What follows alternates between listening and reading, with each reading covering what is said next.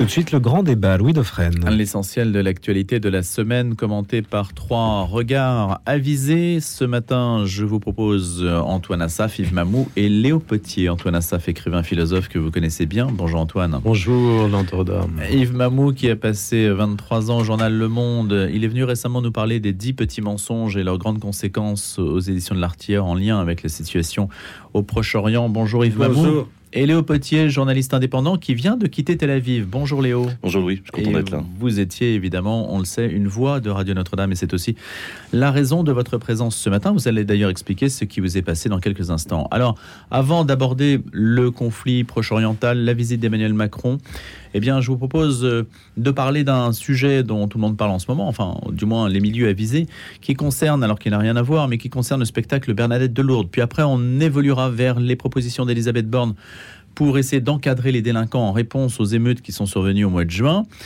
Ça, c'est notre deuxième sujet. Puis ensuite, nous évoluerons donc, ainsi que je le disais, vers la situation au Proche-Orient et le conflit Israël-Hamas. Mais d'abord, donc, cette information avec Roberto Surléo qui est avec nous pour en parler, producteur du spectacle Bernadette de Lourdes, qui s'est vu recalé au Pass Culture. Alors, de quoi s'agit-il? C'est un pass qui vise à référencer les spectacles qui sont proposés aux établissements scolaires et la commission en charge du dossier a invoqué le respect de la charte de la laïcité pour le lui refuser, refuser ce passe au spectacle Bernadette de Lourdes. Roberto Surléo est producteur de ce spectacle et il en a produit beaucoup d'autres, dont Robin Desbois. Bonjour Roberto Surléo.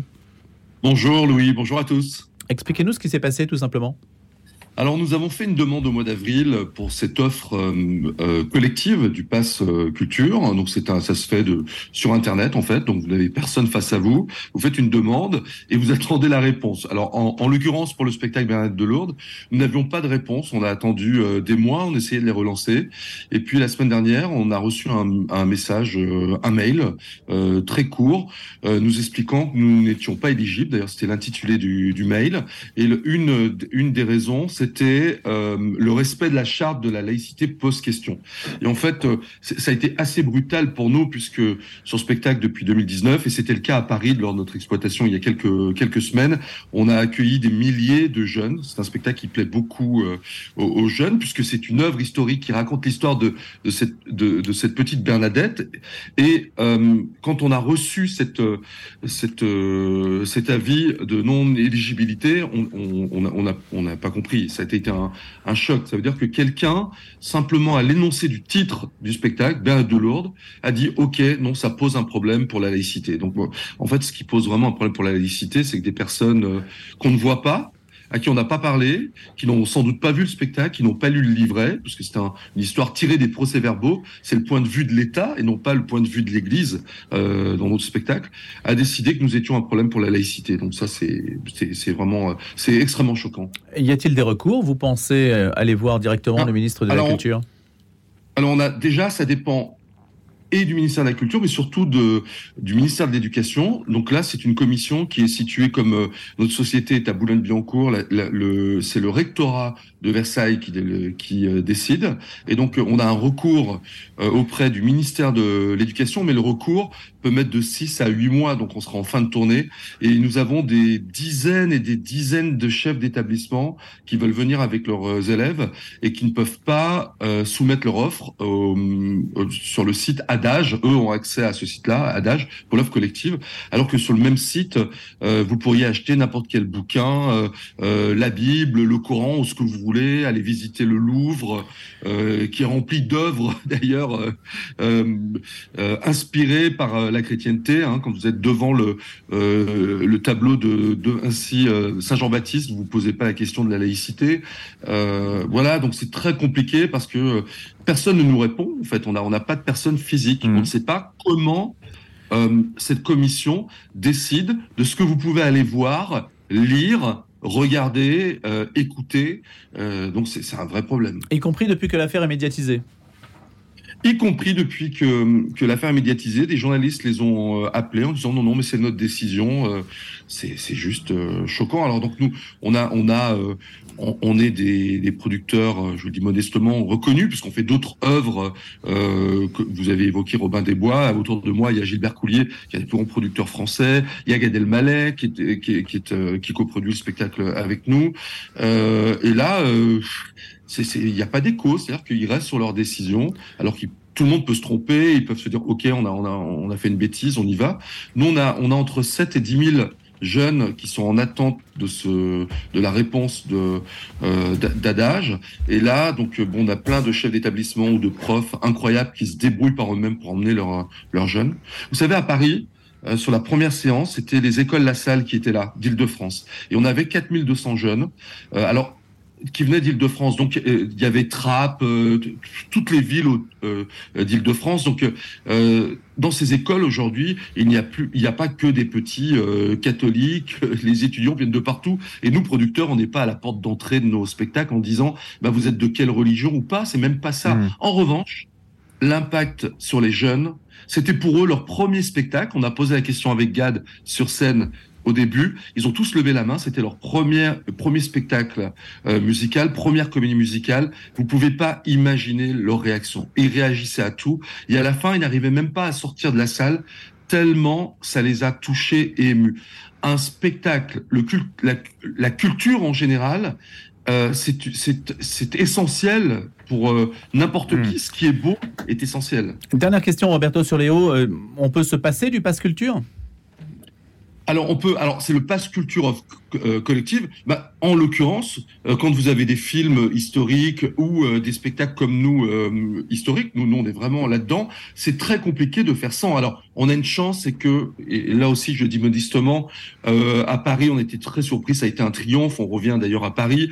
notre tournée se passe très très bien, mais c'est c'est même pas le succès de Bernadette que je remets. je, me, je veux me battre. C'est même pas pour ça. C'est pas pour pour l'économie du spectacle.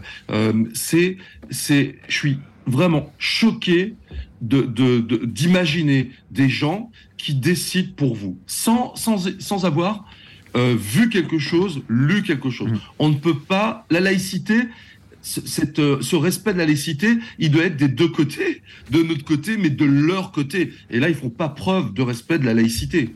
C'est vraiment, c'est une page historique de la France. Hein. Nous, on évoque que mmh. ce petit passage où elle connaît les apparitions, et tout était noté par un greffier. Si vous avez vu le spectacle, vous comprenez que chaque mot prononcé dans le spectacle est tiré des procès-verbaux. C'est le point de vue. Oui, il est documenté. Mmh c'est documenté. On n'a fait que ça. Et donc, on ne peut pas décider pour les autres. C'est impossible. On ne peut pas priver des milliers de gamins euh, comme euh, nous, on aide beaucoup de, je le dis, je le raconte pas généralement, mais sur ce spectacle, on accueille des gens de la rue, on finance des places pour euh, pour des gens qui n'ont pas accès au spectacle. On a, euh, on, se débrouille pour que des personnes, euh, par exemple en chaise roulante, handicapées, les PMR, qui n'ont pas accès à la culture non plus, c'est très compliqué, puissent venir dans nos salles. donc nous, on fait tous les efforts possibles parce qu'on sait que le spectacle les touche. Et, et donc ce passe culture, l'offre collective est essentielle pour ça, au-delà de Bernadette de Lourdes. Il faut, il faut savoir comment ces gens décident. C'est très important. C'est ça qui pose question. Merci beaucoup, Roberto Surléo, producteur du spectacle. Bernadette de Lourdes, Antoine Assaf, Léo Potier, Yves Mamou. Alors, objectivement, c'est un scandale. Est-ce que vous pouvez formuler la chose comme ça? Est-ce que vous êtes d'accord avec ce mot? Même si Roberto hein. Surléo ne l'a pas dit. Yves il, Mamou. A, il a tout dit. Il y a des gens, effectivement, dont on, qu'on ne connaît pas, qui prennent des décisions euh, mal avisées et certainement malveillantes aussi. Il est clair que si le spectacle avait concerné la vie de Mahomet, euh, les mêmes, les mêmes se seraient insurgés au nom de l'islamophobie. Qu'est-ce qui vous fait dire ça L'expérience, l'expérience, et surtout, on voit bien qu'il y a aujourd'hui en France des forces qui sont situées dans l'éducation nationale, dans les syndicats, dans un certain nombre d'associations, et ces forces on tente, de, sous prétexte de laïcité, en se dissimulant derrière la laïcité, de casser le lien qui peut exister entre l'histoire de France et euh, l'histoire de l'Église. Donc, et ça, et ce qui m'étonne en revanche, et c'est là où je vous pose la question, c'est que je suis très étonné du silence des autorités religieuses catholiques sur, sur ces sujets-là. Eh ben justement, on va peut-être les solliciter pour savoir ce qu'elles en pensent et euh, qu'elles ont à dire, Antoine Assaf. Bah, il s'agit d'un miracle. Et quand vous allez à Lourdes, vous voyez combien ce miracle a perturbé les gens. C'est comme au temps du Christ. est-il ressuscité ou non? Il peut être ressuscité, garder le tombeau, parce que ses disciples peuvent venir le prendre. ils étaient divisés sur ce point, c'est-à-dire on va tout faire pour le garder. Mais n'empêche, quand vous allez à Lourdes, vous voyez des gens complètement athées qui tiennent le commerce des statues en nom là, de la Vierge. Et je me rappelle un qui m'a dit, vous savez, je n'ai rien contre Bernadette, elle me fait gagner 100 000 euros rien que pour les statuettes par an. Donc c'est pour vous dire que par rapport au miracle, je crois ces gens un peu extrêmes de ministère, à moins que ce soit la ministre elle-même, qui ait dit assez de films sur Bernadette de Lourdes. Il y a déjà eu un film sur la vie de Marie. Euh, j'étais là-bas à Lourdes et il y a eu des manifs contre ce film, à l'endroit même où elle est ressuscitée. Or, l'État sait très bien que ce miracle, depuis Napoléon III, depuis que l'impératrice Eugénie euh, a eu la guérison de son fils, qui mourra martyr d'ailleurs en Afrique euh, du Sud, c'est devenu vraiment un dialogue entre la France et ce miracle. Et à mon avis, Antoine, que c'est des laïcistes qui ont condamné et non pas des laïcs on pensait Antoine, que la figure de Bernadette de Lourdes n'était pas si clivante que ça. Mais pas du tout. Apparemment, euh, vous dites le contraire. Euh, euh, non, parce que tout simplement, Bernadette, elle dit Je suis en train de, vous le dire et non pas de vous faire croire, parce qu'elle n'a pas obligé même le curé. La Vierge Marie arrive. Elle il y a l'intention du vini. Et à mon avis, ce qui dérange le ministre de la Culture, c'est le surnaturel. Qu'il y ait du surnaturel ça les dérange. C'est un peu comme nos grands prophètes, Isaïe, Ézéchiel, Jérémie. Ils ont tous fini massacrés sur l'autel. Parce qu'ils annonçaient qu'Israël devait revenir au bien à ses promesses pour pouvoir réussir. Donc, attention.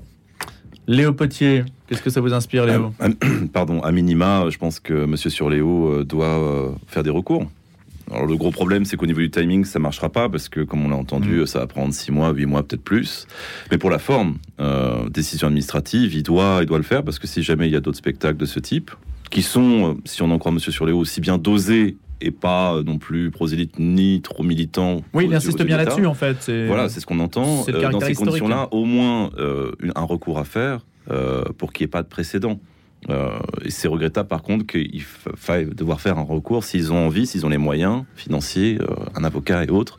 Enfin, c'est du temps et de l'argent qui va être euh, gaspillé et qui aurait pu être utile à, autre chose, ça c'est clair. Et il a insisté aussi sur l'inclusivité, hein, que les personnes qui n'ont pas accès à la culture habituellement, en particulier les personnes à mobilité réduite, puissent aussi venir. Tout ça, ce sont des arguments qui plaident en faveur de, bah, mine de rien, l'ensemble de ce spectacle. Et, et donc il y a une forme d'incompréhension qui naît de cette interdiction. Maintenant, euh, la laïcité, ça sera la dernière réflexion là-dessus, la laïcité est source d'interprétation contradictoire. Et c'est ça le problème, non, Yves La laïcité, c'est la séparation de l'Église et de l'État. Je ne vois pas ce que ça a à voir avec un spectacle euh, que tout le monde peut aller voir. C'est comme si on interdisait d'aller écouter le Requiem de Mozart parce que ce concert a lieu à l'église Saint-Séverin à Paris. C'est c'est totalement absurde. C'est du même ordre. Oui, totalement. C'est du même ordre, bien sûr. Et c'est pour ça que je ne comprends pas pourquoi les, l'Église ne s'insurge pas contre ces choses-là. Peut-être. Euh, ça, me paraît très important de Peut-être la crainte de devoir euh, de le transformer en un, en un spectacle militant, ce qui n'est pas du tout apparemment ce qu'on vient d'entendre avec le producteur, l'objectif euh, du spectacle même. Je pense surtout que la laïcité, c'est une question de curseur. tel ah que je l'ai appris, moi, la laïcité à l'école publique, c'était la religion reste une affaire privée. Et théoriquement, on n'a pas d'expression directe dans la société. Là, apparemment, quelqu'un a décidé pour ce spectacle que euh, les miracles de Lourdes, le miracle de Lourdes était peut-être euh, trop intrusif. Bah, il est public, c'est ça. Il est public. Et je pense que c'est là le problème, c'est que c'est pas quelque chose qui s'est passé dans une famille, c'est quelque chose qui est sur le boulevard entre guillemets et qui a pignon sur rue. Alors je ne sais pas. Là encore, il faut faire des recours. Oui, mais attention, quand on dit la religion doit être privée, on oublie que les valeurs concernent la ah, religion elle et l'État. privé quoi qu'il arrive. Elles sont communes. C'est-à-dire, euh, Monsieur Ferry à l'époque Jules et toute la bande Combe qui a voulu détourner les bonnes sœurs des princesses du couvent, ils savaient très bien que sans ces valeurs inculquées aux instituteurs pour former la République, ils peuvent rien faire. Ils les ont un peu désacralisés. C'est un peu Jean-Jacques Rousseau, un peu d'un côté catholique, puis huguenot, puis catholique, puis devenu déiste, profession de vicaire savoyard. Et la Révolution française a adopté la religion déiste. Et la laïcité est devenue une religion. Et à mon avis, ces gens, au ministère de la Culture, se comportent comme des extrémistes.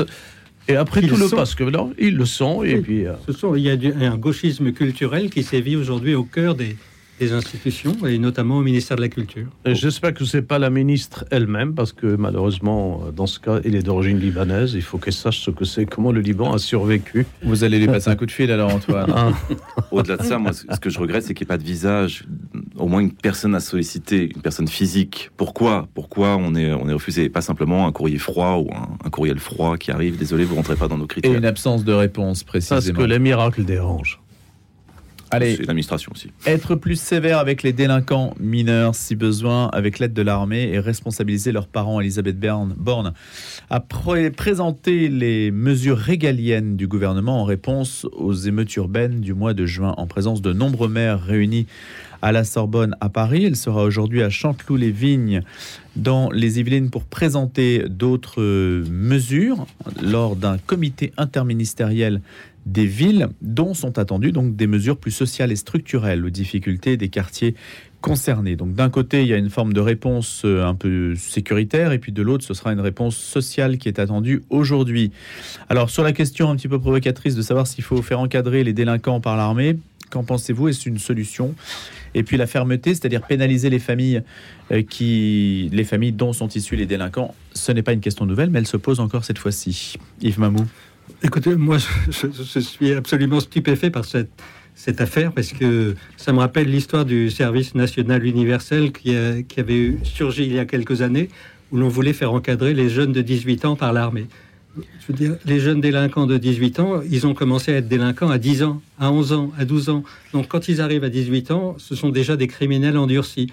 Donc demander à l'armée d'intervenir, euh, tout simplement, n'a pas de sens. La seule solution que le gouvernement devrait prendre et qu'il n'a pas le courage de prendre, ce serait de réviser entièrement le dispositif législatif sur la délinquance des mineurs. Il faudrait faire descendre le curseur à partir de 10 ans ou 12 ans, parce que c'est là que ça commence. Pour faire quoi? Mais pénaliser. Veux dire, ce que, ce que les jeunes apprennent très vite dans les cités, c'est qu'il n'y a pas de sanction. Donc, euh, tout est possible et tout est permis. Donc, il faut faire il faut faire chuter la sanction au niveau euh, le plus jeune.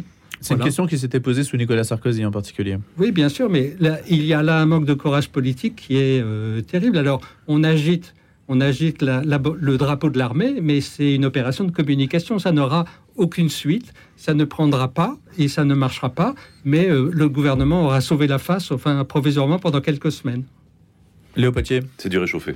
On a déjà vu ça et ça n'a pas fait ses preuves par le passé. laissez-moi vous raconter une histoire par rapport à, Tel Aviv et la jeunesse qui est déconnectée euh, et qui est en échec scolaire. Je regrette beaucoup que Paris et la région parisienne ne soient pas au bord de la mer. Vous savez pourquoi? Parce qu'à Tel Aviv, il y a une association qui s'appelle Agasheli. Agasheli, ça veut dire la vague en hébreu. Et leur concept, c'est de mettre des jeunes de tout horizon en décrochage scolaire, qu'ils soient palestiniens, qu'ils soient israéliens, sur des planches de surf. Ces jeunes-là, ils sont largués, ils viennent même des territoires palestiniens pour aller surfer à Tel Aviv. Le deal, c'est-à-dire le concept, c'est tu peux faire du surf autant que tu veux avec nous, mais tu vas en classe. Et ça marche. Il y a des dizaines de milliers de jeunes qui sont passés par là. Donc c'est clair que tu as un jeune qui décroche, il faut l'encadrer. La question, c'est quoi comme encadrement? Et je suis désolé, mais à un moment, il faut que l'encadrement il soit fun. Parce que la raison pour laquelle ces jeunes reviennent, c'est parce qu'ils en redemandent. Après, il y a tout un concept aussi qui va avec euh, la Donc déjà, il faut savoir ce qui peut les attirer. Euh, déjà, il faut savoir ce qui peut les attirer. Là, dans le cas, euh, ce qui est intéressant... Qu'ils soient sains, qu'ils soient compatibles, qu'ils soient pas trop chers non plus. Non, mais là, surtout, il y a tout, en fait, dans le surf, il y a le sport, et puis surtout, il y a aussi l'allégorie de la mer. La mer change, comme la vie, comment on s'adapte, comment on monte sur sa planche, comment on mène sa barque. Il y a tout un concept aussi pédagogique qui a été élaboré depuis maintenant que cette, association existe depuis maintenant des années. il faut que ça soit, il faut qu'il n'y ait pas un élément uniquement punitif. Il faut montrer aussi ce que l'on perd lorsque le jeune qui est décroché scolairement, il faut il faut qu'il puisse sentir ce qu'il risque de perdre si jamais il renonce à l'encadrement. Moi, j'aime beaucoup cette histoire euh, à Tel Aviv. Je suis pas sûr que ça marche ici parce que, comme, comme je l'ai dit, malheureusement, il n'y a pas de. Il n'y a pas d'équivalent. On aimerait imaginer. On a pu penser à l'intégration par le sport. Hein. Ce serait d'autres formes de sport qui soient compatibles euh, qui soit le, Par exemple, le football des sports populaires. Ça, ça a aussi été tenté, pourrait-on vous euh, dire aussi, Léo Petit, pas forcément avec un succès escompté. En tant que, en tant qu'ancien équipier de pont euh, des écoles de voile des Glénans, à l'origine, les Glénans ayant toujours un projet social derrière. les croisières du Père Jaouen, par exemple, aussi. La voile également, la mer en tant que telle est un excellent, excellent moyen. Après, évidemment, ça demande des moyens, de l'implication et, des bonnes idées. Antoine Assaf ben, Dans tout cela, il y a une idée il y a un espace choisi, puis il y a une finalité. L'idée, c'est former les jeunes, qu'ils soient délinquants ou pas. Et moi, j'élargirai de nouveau à tous les jeunes. C'est-à-dire, Chirac a commis une grave histoire d'annuler vraiment le service national le réduire d'un an à six mois, d'accord. Mais regardez la jeunesse d'Israël aujourd'hui. Sans aborder la cause, on la laissera pour après. Israël, elle est fondée, l'idée de Tsahal, elle est fondée sur cette. la Suisse, parlons de la Suisse, on parlera d'Israël tout à l'heure. Bah, Jusqu'à un peuple qui veut la neutralité, c'est les meilleurs sous-terrains nucléaires, la meilleure formation militaire jusqu'à l'âge de 35-40 ans. Donc il ne faut pas le limiter pour les délinquants. Il faut pour tout le monde. Et pour les délinquants, il faut le rendre obligatoire aussi bien pour eux que pour les jeunes. Et à ce moment-là, ils sortiront avec cette idée de la l'organisation de leur journée, un peu d'une façon monastique. Et même Diderot, le plus pervers de nos écrivains, le plus intelligent aussi, il disait J'admire la discipline des moines. Diderot Vous imaginez On se lève, et on prie cette, cette fois, on travaille au ras de la bras. Et là, le militaire aussi, il se lève, il se nourrit, il forme son corps, il travaille. Et l'idée, la finalité, c'est sauver une nation. Maintenant, l'espace qui a été choisi m'intéresse beaucoup. Mayotte. Et cette île qui est dans un désordre total avec des immigrations, il y a de quoi donner aux délinquants une mission de l'indiscipline de cette île. C'est-à-dire qu'est-ce que vous voulez faire? Vous voulez les envoyer à Mayotte euh, Oui, mais c'est là, c'est, ça a été proposé, Mayotte, euh, Darmanin l'a dit. Et à partir de là, vous avez comme autant Et pourquoi Mayotte, justement? Parce que Mayotte, c'est en première ligne par rapport à toutes les questions Non, il y a déjà une expérience qui a été tentée. Il y a déjà une expérience qui a été tentée en Mayotte, ah oui, euh, en encadrement. Mais je crois que le succès n'était pas forcément au rendez-vous, avec quand même des retours en prison pour des jeunes qui avaient déjà été condamnés à, l'origine. Mayotte, c'est un cas très particulier en termes de sécurité, chômage des jeunes, etc. etc. c'est un bel espace pour former. À l'époque, on envoyait les bagneurs en Nouvelle-Calédonie, Guyane, même le fameux Dreyfus a fini là-bas. Donc, il faut absolument défendre cette idée et la rendre obligatoire, mais... Vous voulez la généraliser? La généraliser et la rendre obligatoire, ramener le service militaire, et à ce moment, le délinquant sait que même les gens normaux qui n'ont pas commis de crime passent six mois à un an dans l'armée. C'est marrant. Yves c'est votre avis? Non, enfin, moi, je, pense que, encore une fois, comme dit mon, ami le général Jean-Claude Allard, il dit on ne peut pas demander à 200 000 militaires de réparer les, ce que n'ont pas réussi à, colmater 1 million 200 000 enseignants et 10 millions de familles. C'est pas forcément le rôle de l'armée.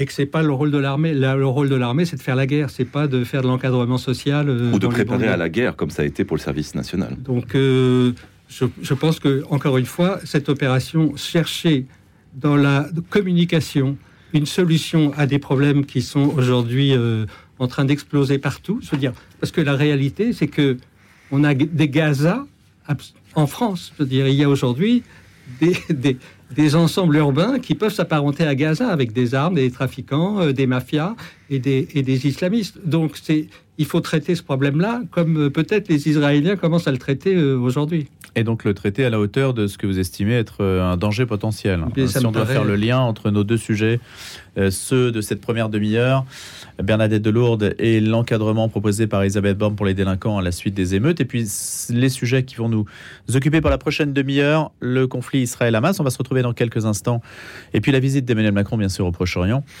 qui est liée à cette actualité-là. On va se retrouver après les infos de Simon Tatrou, autour d'Antoine Assaf, de Léo Petier et de Yves Mamou. À tout de suite.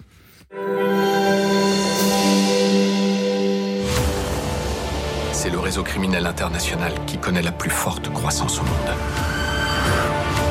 Il a déjà dépassé les ventes d'armes illégales.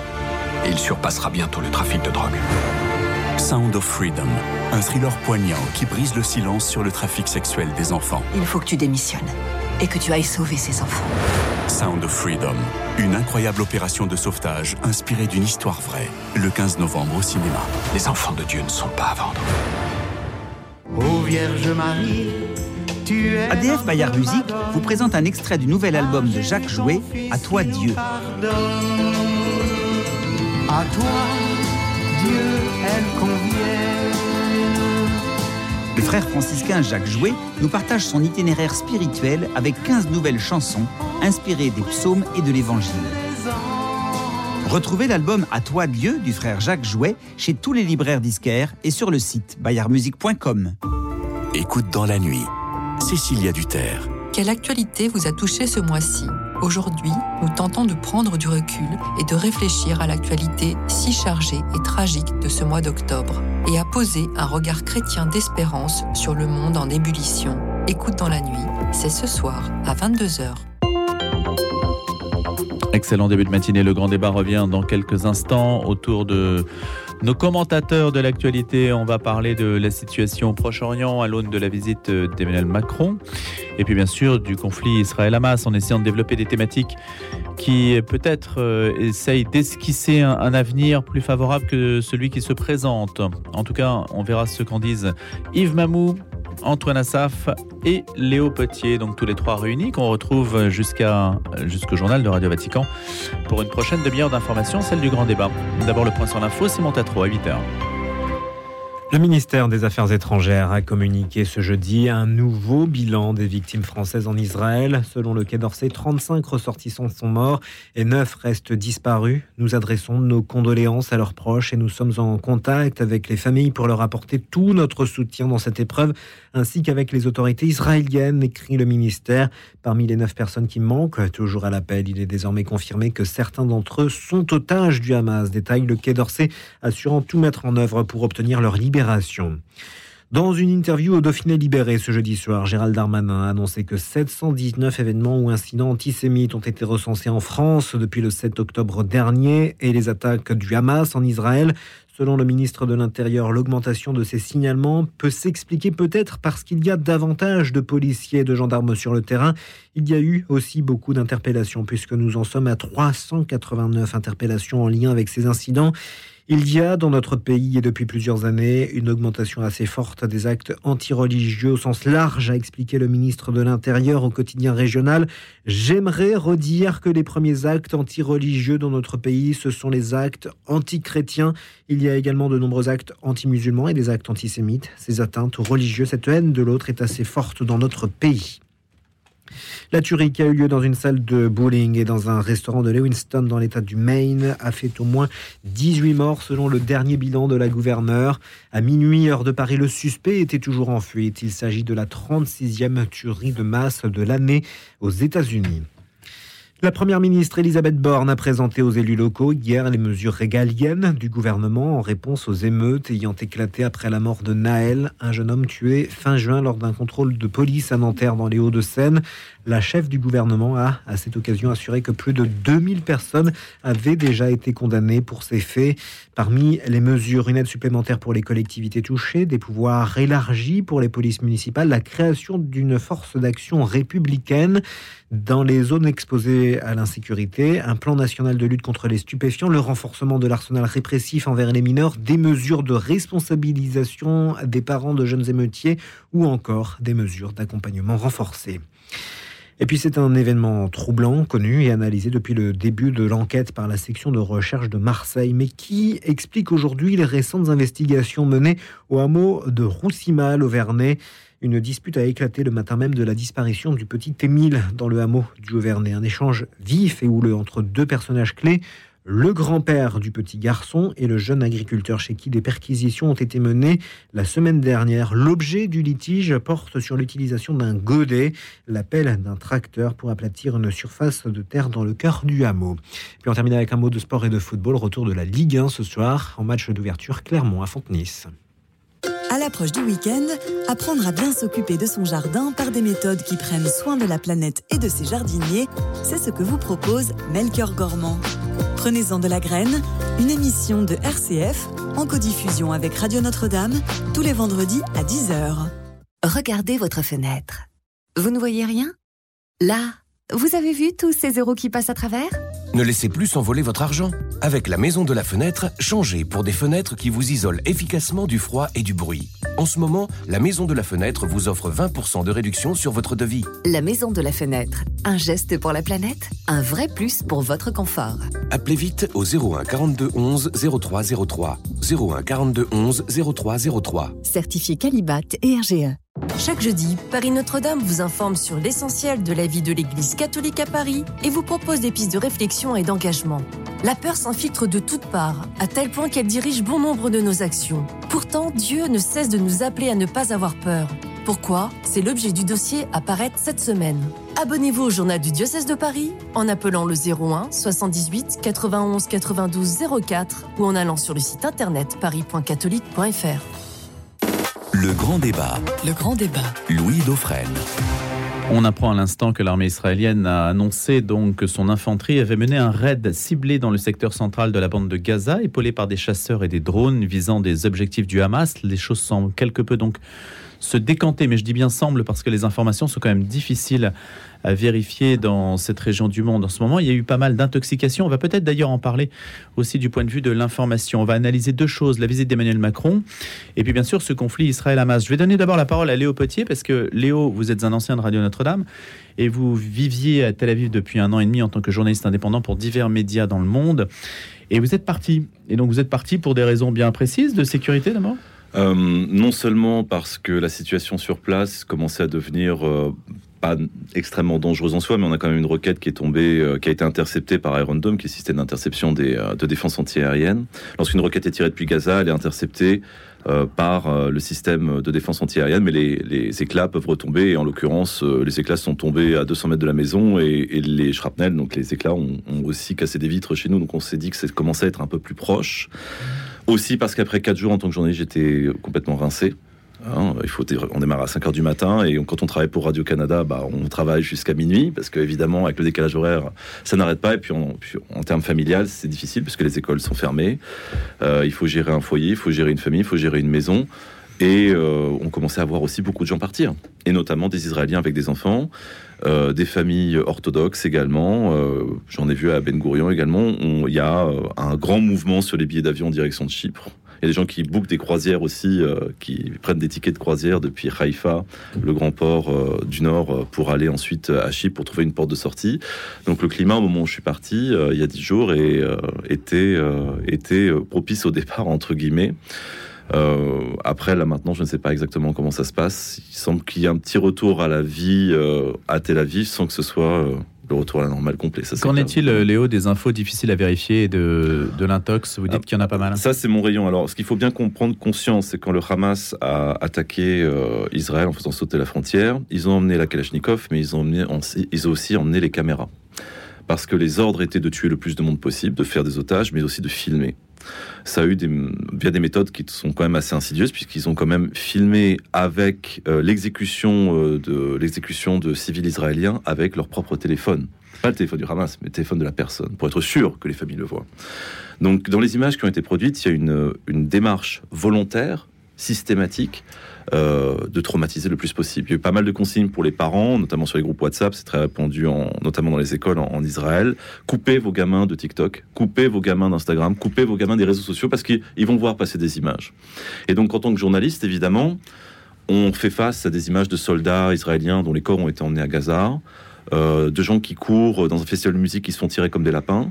Moi, personnellement, ça m'a rappelé le Bataclan. C'est pour ça que j'ai beaucoup parlé aussi de ça, puisque dans, dans le traumatisme français, il y avait ça. Euh, Qu'est-ce qu'on fait de ces images? Est-ce qu'on les utilise? Est-ce qu'il faut euh, prendre toutes les précautions? Parce qu'on ne sait pas exactement ce qui s'est passé Donc il y a une, utilisation des réseaux sociaux, on les abreuvant d'images violentes dans un but de terroriser la population israélienne, de créer un traumatisme. Et le traumatisme, il est là, je, je peux le garantir. Euh, il, faut, il faut le prendre en compte. Et puis sinon, évidemment, l'information va extrêmement vite. Qu'est-ce qui est vrai, qu'est-ce qui est faux que vous avez pu voir? Bah, Par exemple, euh, je suis désolé pour les détails de si bon matin, mais on m'a demandé de vérifier euh, la décapitation de 40 enfants dans le kibbutz de Kfar Hazar, qui est vraiment en bordure de Gaza. Euh, c'est une information qui était tombée sur une des chaînes, une chaîne d'information continue euh, en France. Et ensuite, évidemment, moi, je suis correspondant de RTL, on m'appelle. Où est-ce que c'est vrai? Tu as une heure pour le faire. Parce que après, c'est le 8 heures et si c'est vrai, ça doit être là-dedans. Donc, euh, je demande, je me renseigne, je consulte les collègues, je retrouve le journaliste qui donne l'information, euh, qui travaille à l'origine pour une chaîne d'I24, qui est une chaîne francophone en Israël, me raconte qu'il le tient d'un soldat, qu'il y a bien 200 personnes qui ont été tuées dans le kibbutz, dont 40 enfants, mais les modalités d'exécution euh, ne sont pas sûres. Et donc, du coup, bah, l'information est 40 enfants ont trouvé la mort dans un massacre dans le kibbutz de Kfar Aza, mais les, mod les modalités d'exécution ne sont pas claires, on ne donne pas l'info. Donc ça, par exemple, ça a été mon, mon travail joyeux euh, 72 heures après, euh, après le 7 octobre, trois jours après. Yves Mamou, vous là, qui avez 23 ans de boutique au monde, qu'est-ce que ça vous inspire cette Écoutez, situation moi, ce qui m'a, ce qui m'a sidéré dans cette affaire, c'est que l'intention, veux dire, la façon dont ça a été ressenti par les Israéliens, c'est que il y avait une intention génocidaire derrière tout ça. Veux dire, le- les images dont on parle, les images de massacres. Il y a encore aujourd'hui des, bouts de cadavres dans un hangar que l'on peine à rassembler pour pouvoir euh, enterrer des, des corps entiers. Donc euh, peut-être que 40 enfants n'ont pas été décapités dans ce kibbutz-là, mais il y a des gens, des femmes, des enfants, des, personnes âgées qui ont été démembrés, décapités, euh, éviscérés. Enfin, je veux dire, et tout ça fait que il y a, oh, y a des images affreuses qui circulent du- d'une mère et de son enfant qui ont été attachés ensemble et brûlés vives. Donc, je veux dire, c'est aussi tout, c'est aussi tout ça. Et c'est ce- ce- cette intention génocidaire qui a été perçue au plus profond par les, par les Israéliens aujourd'hui et qui les, les mobilise dans le, dans le conflit pour éradiquer le Hamas de, de Gaza. Antoine Assaf. Moi, je dirais là qu'il y a hum, un peu l'idée de Saint-Augustin quand il parle du temps. Il, y a, il parle d'une distension, mais distension réelle qui vous amène passer dans le présent et vers l'avenir. Et c'est ce qui se passe des deux côtés. Et quand vous voyez l'attaque de Hamas, une attaque irrationnelle, il rentre, mer, air, terre, 1500 Irrationnel, hommes. mais préparé. Hein. Mais attention, oui, euh, moi je crois qu'elle est complètement irrationnelle parce que quand vous débarquez, vous, vous dépassez les cybersécurités avec 1500 hommes, ça veut dire qu'il y a un débarquement derrière. Les commandos américains ont débarqué à l'île Saint-Marcouf en face de, de Sainte-Mère-l'Église. Puis après, il y a eu des centaines de milliers d'hommes qui ont pris et libéré la France. Là, il n'y a pas eu 20 000 Hamas pour faire la guerre régulière contre des vrais soldats après cette percée, euh, je dirais, euh, lyrique, euh, machin, eh ben, ils ont massacré des enfants, des femmes, j'ai pas besoin de le voir. hein. J'ai reçu moi-même des vidéos. Je sais qu'il y a eu des vols, des viols, et ils sont partis avec 150, 200 otages en disant on va libérer des milliers de nos prisonniers. Parce qu'Israël, la bourse d'Israël, c'est un, deux soldats pour des milliers. Ça, vous ne pouvez pas la comprendre sans le passé du peuple palestinien, ses malheurs, ses misères, la perte de sa terre, et puis un avenir où allons-nous avec un peuple si puissant qu'il a pris nos terres. Mais du côté d'Israël, il y a aussi une distension. C'est-à-dire ce peuple qui fut massacré dans ses kibbutz, il a le passé d'Auschwitz.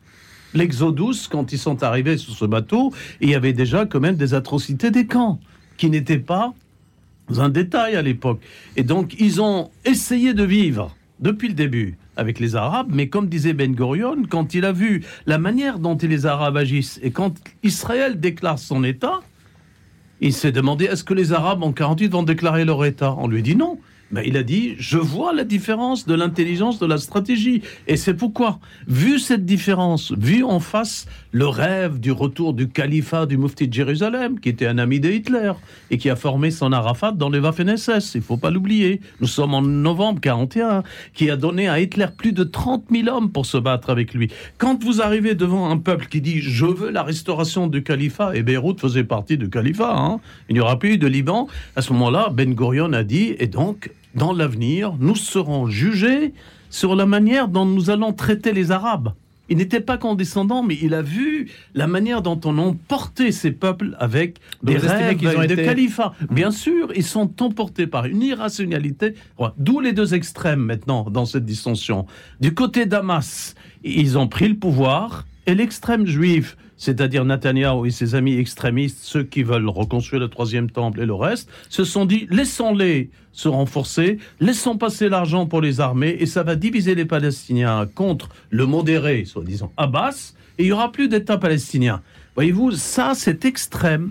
Il faut la comprendre. Or, en Israël, il y a un autre extrême dont on ne parle pas, les Hasidim, qui disent ce retour sioniste n'est pas valide dans l'histoire parce que le Messie n'est pas avec nous. On est revenu avec des, des guerriers, etc. Voyez-vous, dès- dans cette distension, il faut comprendre les malheurs des uns et des autres, mais j'accuse l'irrationalité arabe de rater tout ce qu'on a pu faire. C'est-à-dire Arafat, il a voulu libérer la Palestine en Jordanie en Alors peut-être que, 70 justement, et en Assaf- 75 au Liban et tout est raté. On arrive à l'accord d'Oslo et je conclus.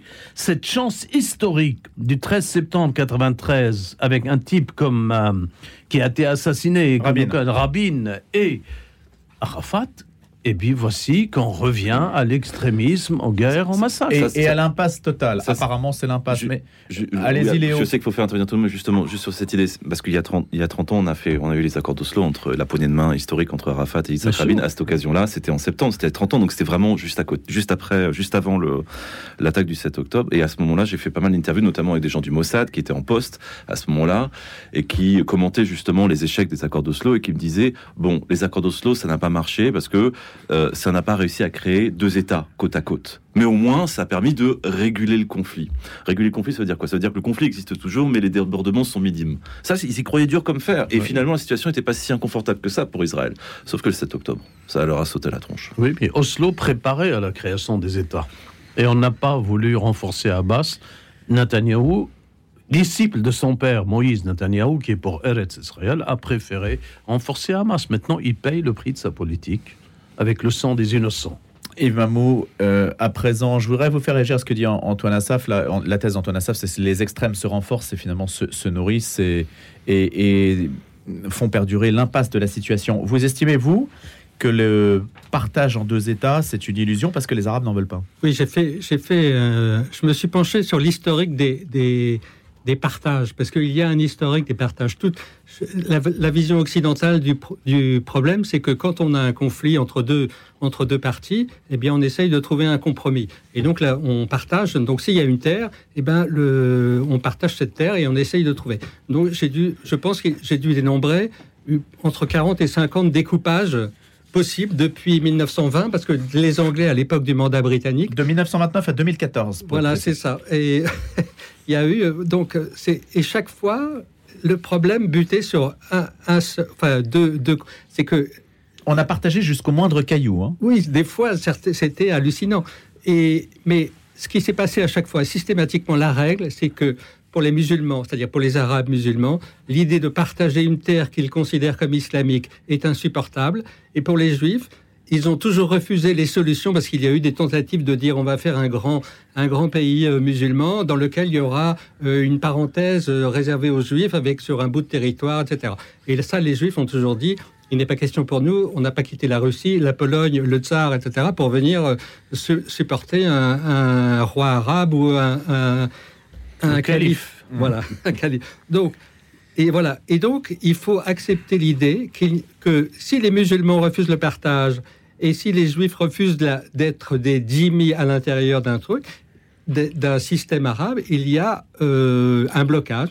Et donc, quand, ça ne veut pas dire que la paix est impossible, mais ça veut dire que la paix ne passe pas par le partage. Et qu'il faut trouver d'autres solutions que l'idée de partager la terre. Parce que ce que le montre le, conflit avec le Hamas, justement, c'est le caractère irréductible de ce rejet. Je veux dire, quand euh, on voit aujourd'hui, euh, il faut débarrasser, on voit même dans les manifestations à Harvard, sur les campus américains, l'idée de dire on va débarrasser le monde de, du cancer euh, sioniste et on voit une, une étoile de David dans une poubelle, ça veut dire que on refuse aussi l'idée. L'idée de refuser le partage gagne le, monde occidental aussi. Mais alors, la question, euh, parce qu'il me semble, je vous ai lu, euh, Yves Mamou, euh, il y a eu une distinction qui a été faite en fait entre les Arabes et les Palestiniens, et d'une certaine façon, le refus des Arabes de partager a fait retomber la faute exclusive du rejet sur les Palestiniens. Alors que le monde arabe autour aurait pu aussi s'y coller un peu Ah non, plus. mais le monde, ah, je veux dire, il y a une série de. Il y a une responsabilité euh, régionale, si Évidemment, on peut dire. Je veux dire, les- les- en refusant, je veux dire, en 47, il y a, on est à la fin de la deuxième guerre mondiale, il y a des dizaines de millions de réfugiés partout dans le monde, d'accord? Il y a un million en Chine, des gens euh, qui débarquent parce qu'ils ont peur des communistes, ils arrivent à Hong Kong. Il y a 10 millions d'Allemands qui étaient dans les provinces francophones, euh, euh, germanophones, pardon, de l'Europe qui, qui refluent sur l'Allemagne, etc. Il y a un seul problème de réfugiés qui n'a pas été réglé, c'est le problème des réfugiés arabes issus de la guerre de 1948, qui est la guerre d'indépendance d'Israël. Donc les Arabes ont refusé d'intégrer ces réfugiés. Et Qui gardent le statut de réfugié aujourd'hui. et gardent, et leur statut a été perpétué. Et donc aujourd'hui, on se retrouve avec une bombe démographique explosive de 5 à 6 millions de personnes qui ont été euh, politiquement encadrées par les organisations palestiniennes et qui sont une espèce de bombe à retardement effrayante parce que ils ont une haine. c'est- Je veux dire, c'est aussi ça la, la- la base idéologique et culturelle du Hamas, c'est que c'est cette population qui a été entretenue dans la rancœur, le rejet, la haine du juif, et que- qui fait que on peut, enfin, sa- sauf un- prise en main par les pays arabes environnants, on n'en sortira jamais. Léo Potier, vous confirmez l'info selon laquelle, euh, dans la bande de Gaza, euh, et je vous pose à tous la question, 70%, j'ai lu ce chiffre, 70% de la population a moins de 20 ans. C'est- considérable. Donc on imagine que des gens n'ont connu que ça, et, et que, évidemment, ça constitue une, chair à canon disponible et, facile à embrigader. C'est une population jeune. Absolument, ouais. Je ne sais pas si c'est jusqu'à 70%, mais c'est une population jeune. C'est pour ça d'ailleurs que les images qui viennent de Gaza sont terribles, parce qu'on voit surtout des jeunes enfants qui sont concernés par les bombes. Mécaniquement, vous tombez sur une population jeune si vous bombardez. et chaque bombe qui tombe est un tract euh, de propagande. euh, Chaque bombe israélienne qui tombe sur Gaza est un tract de propagande pour des milliers en faveur du Hamas. Euh, puisque non seulement, et c'est, il faudra qu'on parle de la visite d'Emmanuel Macron et d'essayer. Bah, Allez-y, hein, vous pouvez bah, commencer. Là, par exemple, Emmanuel Macron a, a proposé à Benjamin Netanyahou de classer le Hamas dans la même échelle que Daesh, c'est-à-dire l'État islamique. Euh, D'ailleurs, une proposition qui a juste été entendue au sens symbolique par Israël, mais qui sera, je sais pas, actuellement, on n'a pas de confirmation de savoir s'il va y avoir militairement, entre guillemets, des actions euh, en ce sens-là. Je dis attention, parce que euh, il faut pas sous-estimer la fierté palestinienne de retrouver la terre. Quand on voit des, euh, des terroristes du Hamas qui font sauter la clôture à, Gaza, qui vont dans les kibbutz pour se terre en tuant tout le monde, dans l'esprit palestinien, ça veut dire que quelqu'un a réussi à tenir tête à Israël. Ils ont réussi à récupérer la terre de leurs ancêtres, même si c'est injustifiable pour peu qu'on soit attaché aux, droits humains euh, de procéder de la force en, de, la, de la sorte en massacrant des civils. Mais ça compte dans l'imaginaire palestinien. Donc, que ce soit à Gaza, où les bombes tombent actuellement, ou en Cisjordanie, où vivent des Palestiniens sous la coupe euh, euh, de l'autorité palestinienne, le Hamas a gagné des points de popularité. Donc quand Emmanuel Macron dit on va faire la guerre au Hamas comme on va faire la guerre, on a fait la guerre à ISIS, euh, il y a un fort Donc à risque Daesh, hein. à Daesh, euh, il y a un fort risque qu'une partie de la population palestinienne soutienne encore plus le Hamas. Parce que là encore, ils sont, et même si c'est injustifiable, encore une fois, par rapport aux massacres qui ont été commis, les détenteurs de la fierté palestinienne actuellement. Antoine Assaf Non, moi je voudrais revenir dans un premier temps sur la question des réfugiés. Il y a eu les réfugiés qui ont quitté en 48, Jordanie, Liban. J'ai expliqué tout à l'heure, ces réfugiés sont arrivés, guidés par des chefs comme Arafat, c'est-à-dire un criminel en puissance. Il a voulu absolument s'attaquer au roi de Jordanie. Septembre noir, il se retrouve au Liban. Il veut faire du Liban une autre Palestine. Il nous a emporté une guerre qui a duré et qui a affaibli le Liban et qui a créé les milices que nous avons. Aujourd'hui, il reste 500 000 réfugiés au Liban hein, qui ne veulent pas. De même que en Jordanie, quand vous allez en Jordanie, quand j'y étais en 82, quand nous avons signé les, euh, les bonnes relations avec Israël et j'ai visité, j'ai rencontré, le Palestinien ne vous dit jamais je suis jordanien. Je lui dis je suis palestinien et le passeport est un cadeau du roi. C'est-à-dire, il y a 80% de, de Palestiniens en Jordanie. C'est pourquoi Sharon a dit une fois, sur second degré, j'aurais pas dû appuyer le roi de Jordanie quant à Arafat, ils auraient pu faire leur Palestine en Jordanie. Ça, c'est une question de réfugiés. Mais il y a les Arabes qui sont restés en Israël. J'en ai rencontré pas mal. À Monscopus, à l'université d'Haïfa, ils sont à 30-35%. Ces Arabes, ils ont un niveau social qu'aucun citoyen arabe n'a. Ils sont respectés là où ils sont. Bien sûr, s'ils sont militants, Israël les regarde d'une certaine façon. Mais ils sont en train de devenir de plus en plus nombreux. Et beaucoup d'entre eux qui vivent à Israël, quand ils passent sur les chaînes de télévision, regardez 24 ou d'autres, ils donnent l'objection aux Juifs, ils donnent des objections fortes historiquement. Ils refusent ce que Abbas a refusé dans sa thèse. Donc vous estimez qu'il y a une opposition démocratique Et il y a Israël une présence qui arabe qui ne veut pas. Si je peux me permettre- veut- je termine juste, juste. Il n'y a pas. Justement, il n'y a aucune mention de ces Arabes qui sont l'avenir d'Israël. Il faut pas, il faut pas l'oublier. Enfin, Et dire ils que les. Arabes sont l'avenir d'Israël, il ne faut pas exagérer. J'ai pas dit ils sont l'avenir de leur présence en Israël, Ah mais pas l'avenir des Juifs. Mais il y a un, je- un phénomène très intéressant qui s'est passé, c'est que l'attaque du Hamas a, mo- Mamou. a mobilisé les Arabes israéliens en faveur de l'État d'Israël. Je veux dire que lors du précédent conflit avec Gaza, il y a eu quasiment des pogroms. Les Arabes avaient attaqué des- leurs compatriotes israéliens. Aujourd'hui, euh, c'est l'inverse qui s'est produit. C'est-à-dire que le, déchaînement d'horreur qui s'est passé euh, pendant cette journée affreuse autour de la bande de Gaza, par, quand les milices du Hamas ont débarqué, c'est que ce déchaînement d'horreur a révulsé les Arabes israéliens et donc ça les a ressoudés. Et on voit aujourd'hui des Arabes qui viennent donner leur sang dans les hôpitaux pour les soldats israéliens, on les voit préparer des, des paquets de vêtements pour les soldats, etc. Donc nous Et sommes d'accord. C'est un facteur de, de rassemblement national qui, qui était totalement inattendu. en C'est une forme d'espoir pour cet État plus divers qu'il euh, qu'on ne le dit, hein, qu'est l'État d'Israël. hein. Donc Hamas n'est pas l'avenir, n'est pas l'avenir. Même Netanyahou n'est pas à l'avenir d'Israël. Après cette guerre qui va être vraiment terrible, il y aura un gouvernement à Gaza qui sera débarrassé du pouvoir d'Hamas et Netanyahou doit céder la place à des gens beaucoup plus Oui, mais Mahmoud équilibrés. Abbas n'est pas non plus la solution. Donc, euh, Je ne dis pas le- une solution, mais un début de solution. Il faut revenir à Yitzhak Rabin, il faut revenir à cette poignée de main, à Oslo, Le problème, et par là c'est le- paysage politique israélien est tellement en défaveur d'une solution de la paix, que ce soit Benjamin Netanyahu qui roule sa bosse, qui a des procès, des procès pour corruption aux fesses, et qui fait tout avec ses alliés de l'extrême droite et des, extrêmes euh, messianiques pour justement modifier le contenu de la Constitution afin de pouvoir prolonger sa survie politique. Puis la réforme de Et justice de des soldats israéliens. et on a des on a des colons aussi qui avancent leur pion euh, juifs en Cisjordanie. Je suis Et désolé, il y et a de des soldats du Sahara qui sont contre Netanyahu. Et de l'autre côté, c'est pas grave que les débats soient vivants, on est de en l'autre- guerre. De l'autre côté, on a une bande de Gaza sous la coupe du Hamas. Il va falloir que ça change parce qu'on ne peut pas racheter cinq années, euh, entre guillemets, de calme relatif pour que ça ressaute dans des conditions encore pires dans, dans cinq ans. Euh, je pense que le seul dénominateur commun qui unit des Palestiniens de Gaza et des Israéliens actuellement, c'est la perte des civils. 4 cinquièmes actuellement des personnes qui sont mortes depuis, que, depuis le début, depuis le 7 octobre, sont des civils. C'est la perte de gens qui ne sont non combattants qui devrait être le dénominateur commun de base de pour parler de discussion.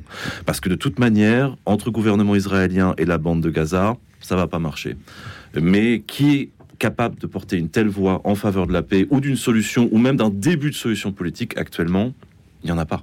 Et ça, c'est un grand désespoir, je trouve, pour la, pour la, et, et encore une fois, pas uniquement entre la bande de Gaza et Israël, pour toute la région, car c'est une région qui peut s'embraser à tout moment. Je voulais aborder un, un dernier sujet. Je vous redonnerai la parole, Yves Mamou, mais je voulais donner la parole à, à Antoine Assaf parce que c'est le 40e anniversaire de l'attentat du Drakkar en au oui. Liban, où 58 soldats français ont péri dans un attentat qui avait été présenté comme un attentat suicide au camion piégé. Et en fait, le... on m'a appris tout récemment que ce n'était pas un attentat suicide, figurez-vous, au Liban. C'était simplement le, le sous-sol qui avait été miné et les services de déminage n'avaient pas suffisamment fait leur travail. Et on a mis ça sur le dos d'un attentat suicide. Mais en réalité, il y a une responsabilité qui n'est pas celle à laquelle on, on- on attribue l'attentat. Vous étiez tout près, vous, euh, vous Oui, étiez oui, aussi oui. retenu en otage, euh, Antoine, à ce. Juste après, parce qu'en 83, ces parachutistes devaient intervenir avec la brigade 8e, qui était à majorité chrétienne au Liban et proche euh, vraiment de- du général Hound. C'est Michel Hound qui est devenu président qui est là-bas. Et elle devait remplacer au Mont Liban, dans le Chouf, l'armée d'Israël qui devait en septembre 83 se retirer. Et Israël, euh, le général à l'époque que j'ai vu, dit on attend que l'armée libanaise et les paras-français prennent nos places. Parce que si c'est le vide, c'est la Syrie et les euh, milices de l'époque qui le prennent. Et celui qui s'est opposé à ça, c'est François Mitterrand. Il a reçu un coup de fil de Jean Blatt qui le menace que si vos paras viennent avec le général Hound, nos miliciens druzes qui ont perpétré toutes les, tous les massacres au Chouf, là où j'étais, ben, on fera sauter les parachutistes. Donc il y avait une intention de s'attaquer aux parachutistes. Le général Hound n'a pas fait la guerre qu'il fallait faire en 423, ni les paras, et Israël s'est retiré, laissant derrière des milices chrétiennes très peu nombreux pour se battre contre la Syrie. Donc la thèse des minages sous minage peut être juste, mais il y a un camion qui est par les premiers éléments Mhm. de ce qu'était le Hezbollah dans son à la naissance. Et il y a quand même euh, un martyr et l'association Guy Le Drain. Non, non, il y a un... Ah, ça, un le martyr n'est pas contestable. Absolument. Les paras auraient dû intervenir, ils auraient perdu moins de nombre et on aurait sauvé le Mont Liban et on n'aurait pas eu les massacres. C'est là où je suis tombé otage, comme tu disais, mais juste après. C'était il y a 40 ans déjà. Yves Mamou, vous vouliez réagir à un dernier point je sur voulais cette surtout question rappeler quelque chose qui me paraît moi fondamental dans toute cette affaire, c'est que ce n'est pas une guerre entre Israël et les Palestiniens, ce n'est pas une guerre entre Israël et le Hamas, c'est une guerre entre Israël et l'Iran. Je veux dire, aujourd'hui, les organisations palestiniennes, le djihad islamique palestinien, le Hamas et le Hezbollah, même si le Hezbollah n'est pas une organisation palestinienne, mais c'est une organisation pro-palestinienne, ces trois milices qui composent les forces principales sont les Kataeb de Irak. plus- alors, il y, a aussi, il y a aussi, vous avez raison, on peut les rajouter. C'est des milices qui sont entièrement armées et financées par, euh, par l'Iran et aussi le- son allié, le Qatar. Et euh, l'Iran utilise la cause palestinienne pour en faire une cause anti-arabe. Je veux dire, c'est ça aujourd'hui. C'est qu'il s'agit, ce, à quoi on assiste, le, réveil de la rue arabe, c'est la déstabilisation de l'ensemble des régimes et notamment des États du Golfe par leur population qui est enflammée par l'idée de la cause palestinienne. C'est-à-dire que l'Iran essaye de tirer les marrons du feu d'une cause et d'un antisémitisme que les États arabes ont, ont dispensé pendant 60 ans dans leur, sur leur population, leur disant c'est de la faute des Juifs si vous, si vous êtes pauvre, c'est de la faute des Juifs si vous souffrez, etc. Et l'Iran aujourd'hui capte ça et le retourne contre les régimes arabes. Et c'est cette guerre-là qui est menée aujourd'hui par Pour l'intermédiaire du Hamas. et en plus pour saboter les accords d'Abraham. Entre Qui- l'Arabie les Saoudite et normalisations. On va s'arrêter là. Merci beaucoup à tous les trois, Yves Mamou, Antoine Assaf et Léo Petier d'avoir été des nôtres ce matin pour le grand débat.